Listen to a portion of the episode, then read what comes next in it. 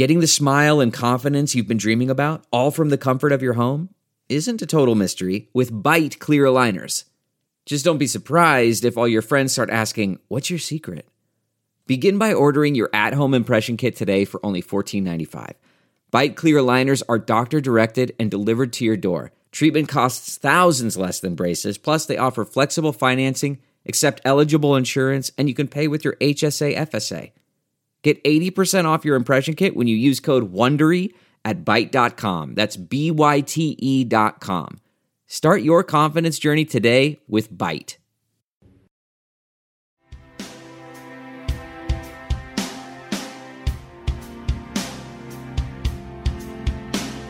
For the better part of the last decade, science fiction finally evolved from a niche genre into a mainstream staple.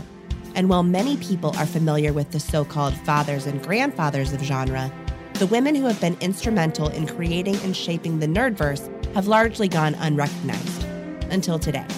I'm Courtney Enlow, and this is Sci Fi Wire Fangirls Forgotten Women of Genre, a podcast where we tell the stories of the women who helped some of the most famous fantasy worlds become a reality.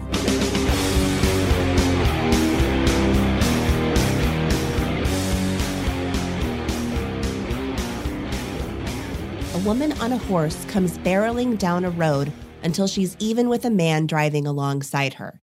She jumps from the horse to the car, throws the man out, and ends up behind the wheel. The car comes to a stop on a bridge. A train speeds along its tracks underneath. The woman jumps from the car onto the moving train, rolls, and then regains her footing.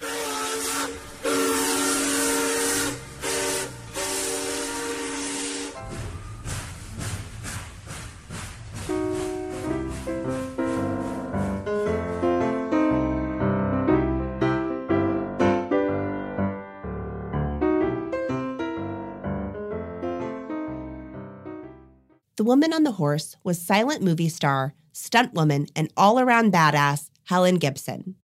While today we associate stunt work with the adventurous vehicles of the Avengers, the Fast and the Furious, and Tom Cruise in general, the early 20th century saw most of its action stars in the Wild West. Gibson is widely understood to be the first American woman to undertake the stunt and action star professions, playing a part in movies like The Man Who Shot Liberty Valance and Bride of Frankenstein, paving the way for female stunt performers of today from the MCU to the Mission Impossible franchise, or, you know, all of Wonder Woman. In 1892, in Cleveland, Ohio, Fred and Annie Wegner welcomed baby Rose August Wegner, later to become Helen Gibson, into their home. She was one of five daughters born to the Swiss German couple. According to Mollie Gregory in her book, Stunt Women The Untold Hollywood Story, Rose's father pushed her into more traditionally masculine interests. Today, we would just call these interests. And in 1909, when she and a friend went to a Wild West show, Wegner came out and raptured. In Ponca City, Oklahoma, she found her chance to be a rider. The Miller Brothers Ranch was looking for girls who wanted to ride horses. And when Wegner was 18 in 1910, she learned riding and tricks, including picking up a handkerchief from the back of a horse while mid gallop, which gives me serious Sheriff of Rottingham vibes. And so she became part of the Miller Brothers Rodeo that toured across the country. Because these rodeos ran spring to fall, and because the Miller Brothers Rodeo ended its season in Venice, California, starting in 1911, Rose was able to get work in the relatively new film industry. Her first listed film role is a short called Ranch Girls on a Rampage from 1912. Rose was one of five ranch girls who are in Venice for a day of fun and capers. Unfortunately, and of course, a bunch of women having fun and doing dangerous tricks couldn't be the moral of the story, and so at the end, they have to make a getaway as two policemen try to stop them. Boo! As a testament to Rose's talent, she earned $15 a week as a regular on pictures by the Kalem Company, then considered to be a big salary for a beginner. She was a winner, baby. While she was working as a contracted actor and writer for TKC, she continued to run rodeos in the LA area. It was here in 1913 that she met Hoot Gibson, a rising star in his own right. Hoot Gibson. I just wanted to say his name one more time Hoot Gibson. Hmm. Hoot and Rose started working rodeos together and taking home prizes. At one such rodeo, the Pendleton Rodeo, there was a shortage of hotel rooms. At the time, married couples were given preference when it came to who was served first. And so Rose said, We decided to get married. I mean, there are worse reasons. Honestly, if the choice was between sleeping outside with the horses or in a bed, I'd get married too. And that's when Rose Wegner became Rose Gibson.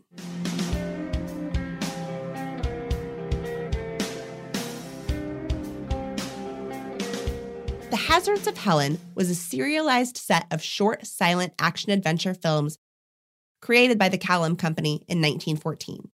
It was loosely based on a novel and a play and adapted by W. Scott Darling for the screen. There are 119 episodes of the serial film, the first 26 of which starred a woman named Helen Holmes. While the studio hunted for a new Helen, an actress named Elsie McLeod filled in. Finally, the Kalem Company remembered Rose. They changed her name, and Rose Gibson became Helen Gibson. That's right. Back then, a film studio could make you change your name. I guess it's not as bad as your publicist telling you to go on a date with a Kardashian, but it's still not great. The Hazards of Helen episodes were ostensibly about a woman named Helen who often found herself in dramatic situations like chasing bad guys, saving damsels in distress, and the like. The character was smart and savvy, and the women playing her often did their own stunts. During the filming of Hazards, Gibson jumped off trains and roofs or sped around dangerous curves, whether by car or horse. The series was one of the first popular and regularly shot reels that allowed a woman to be the hero of her own story. It's bananas that this was happening in 1915 and we still didn't get Wonder Woman until 2017. Hazards made Gibson a star, the producers at Kalem were more than happy with her work. She was a strong actress and a fantastic stuntwoman. In an image from the set in 1916, you can see Helen hanging, fists tight around a rope, with her legs just coming down around a horse. She stayed in the role for 69 episodes, nice, and two years until 1917. Once the long running series ended, Kalem produced a new serialized film series with their star, The Daughter of Daring. Daughter and Hazards included some of Gibson's most spectacular stunts to date, including chasing a runaway locomotive while on motorcycle. In a 1917 advertisement for The Daughter of Daring in Moving Picture World, you can see Gibson hanging from the rafters of a bridge over a steaming train. It looks terrifying, and listeners should 100% Google that shit. Stunts at this time of filmmaking aren't like the ones we know today. Those are tested over and over again by stunt coordinators and the safety of harnesses and foam covered floors. In early Hollywood, stunts were often thought of on the spot, and then you just tried it. It was wildly dangerous, but Gibson had a knack that her producers appreciated. I'm guessing we don't remember the people who didn't have a knack for it because their stunts probably didn't work out. Yikes. Unfortunately, by the time The Daughter of Daring was going into production, Kalem found itself in financial decline and they sold the film to another company. There would be no more weekly contracts with Kalem, and so Gibson would have to find work elsewhere.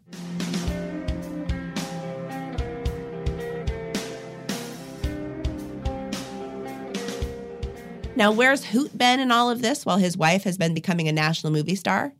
Hoot joined the armed forces, as there was a little thing called World War I going on at the time. But he was back stateside in 1918 to walk back into his famous wife's arms.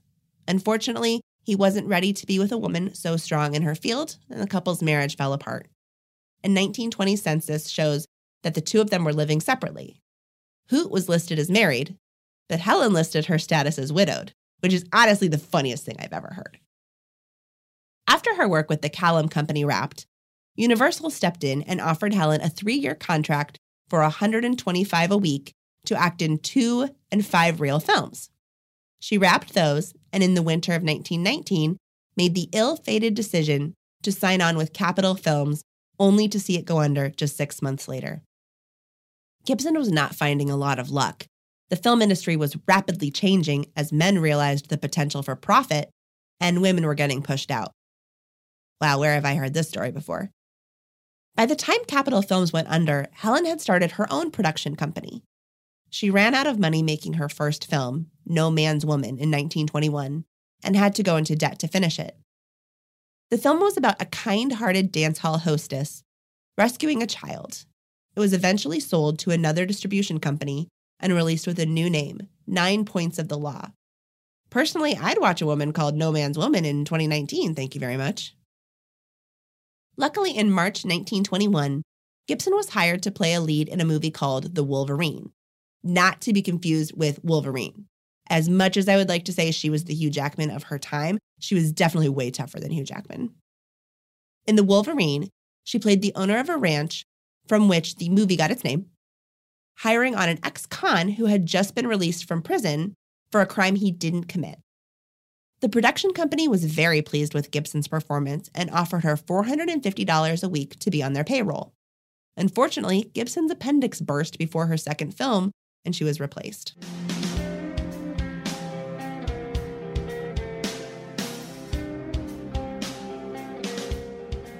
For six years after a second hospitalization, Gibson took a break from Hollywood and went back to writing in rodeos.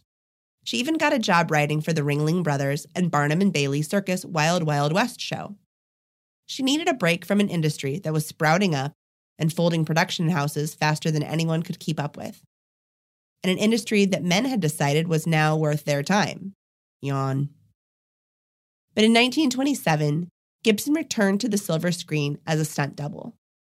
She worked hard doubling for actresses such as Marie Dressler and Ethel Barrymore, she worked for the next 30 years in whatever parts she could get her hands on stunt doubling, character work. Gibson said screen acting was a matter of guts. You can look back at her history and her work and see she exemplified guts. She went on to be in over 40 movies, including The Bride of Frankenstein. Helen Gibson was in almost 200 films during her career as an actress, many of which have been lost to time. She paved the way for the stunt women we know now, like Death Proof's Zoe Bell or Samantha Jo in Wonder Woman. But because of Helen's tenacity and her brilliance, and her decision to kick ass her whole life, we remember her name and we thank her for her influence on the entire industry. Cheers to you, Helen. Yeehaw.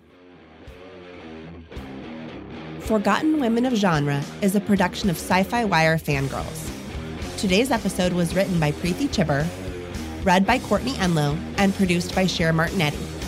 You can find the script of this episode and so much more at sci-fi fangirls.com. Follow us on Twitter and Instagram at sci-fi fangirls.